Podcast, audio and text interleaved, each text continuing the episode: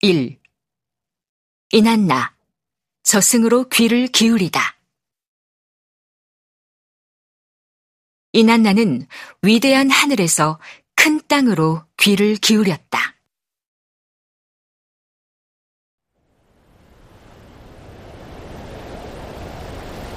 언제부터였는지는 모른다.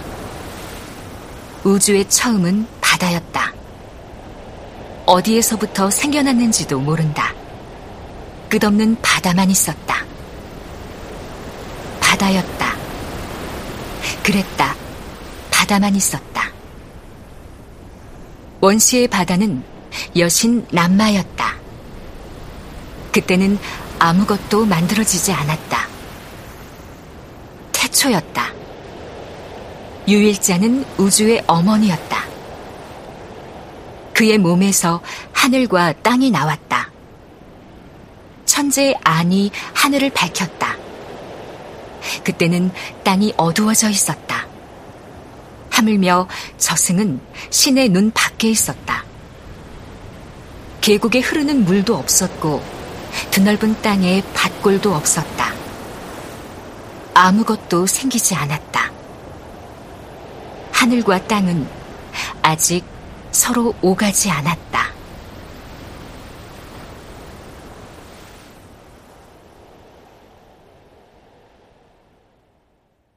천지가 갈라졌고 신들이 태어났다.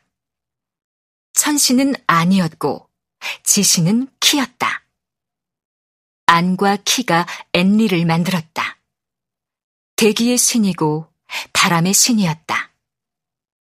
안과 남마가 앤키를 만들었다.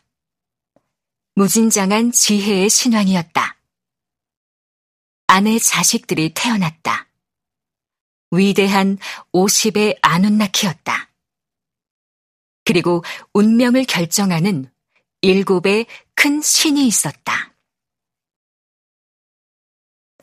천재의 서자 엔키가 신들을 몰고 지상으로 내려왔다. 그는 땅을 개척해냈다. 땅의 신 엔키는 늪지 위에 최초의 신시 에리두를 세웠다. 이곳에서 신들의 문명이 시작되었다. 앤릴이 강림했다.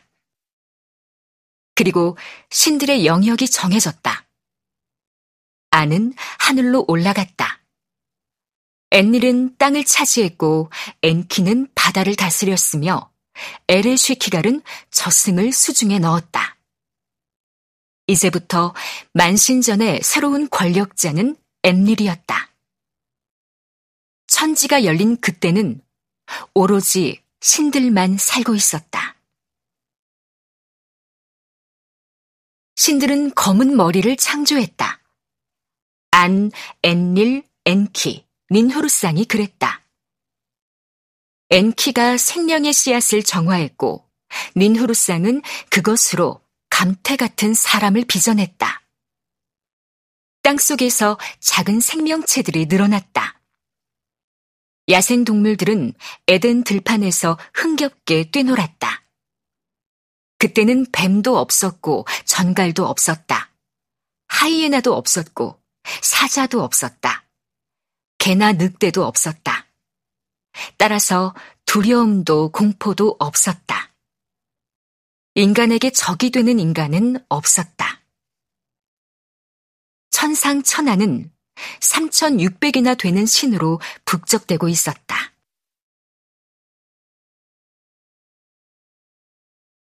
옛날 옛적에 하늘의 여왕이라는 신이 있었다.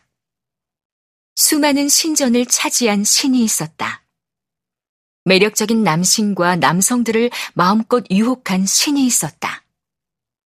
사랑의 신이고 전쟁의 신이고 풍요와 다산의 신이며 금성의 신이었다.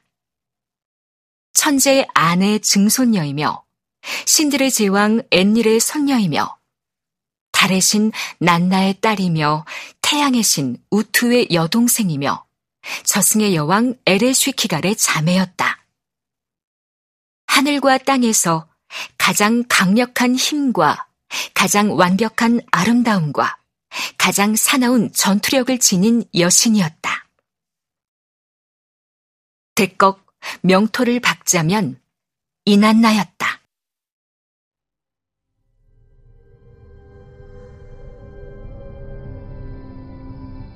이난나는 꿈을 꾸고 있었다. 아무도 도전하지 않은 일이고 불가능한 일이며 전례가 없던 일이었다. 언제부터 꿈은 이루어진다고 했던가? 누가 그런 몹쓸 말을 했단 말인가? 여신은 이루어질 수 없는 꿈을 꾸고 있었다. 이루어질 수 없는 꿈을 꾸면서 이루어질 수 있다는 착각을 하고 있었다. 하기야, 그녀는 그럴만도 했다. 세상 천지의 기운을 몽땅 소나귀에 넣고도 성이 차지 않았다. 그것이 이난나였다. 권세와 부귀를 모조리 누려도 만족스럽지 못했다. 그것이 이난나의 심보였다. 사랑을 차지하고 야망을 이루기 위해 남신과 남성들을 한껏 농락했어도 멈추지 않았다. 그것이 이난나의 삶이었다. 수메르의 운명을 제 마음대로 좌지우지했다. 그래도 속이 근질거렸고, 그래도 오금이 쑤셨으며, 그래도 안달이 났다. 그것이 이난나의 기질이었다. 사랑과 질투로 몸부림치고 전쟁과 복수로 핏발이 서고 하늘과 땅의 신령스런 기운으로 기세 등등한 여신이었다.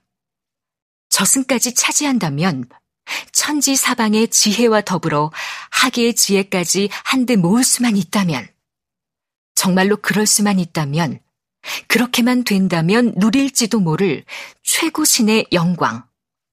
이것이 여신의 속내였을지도 모른다. 그러나 저승은 그녀에게 불모지나 다름없었다.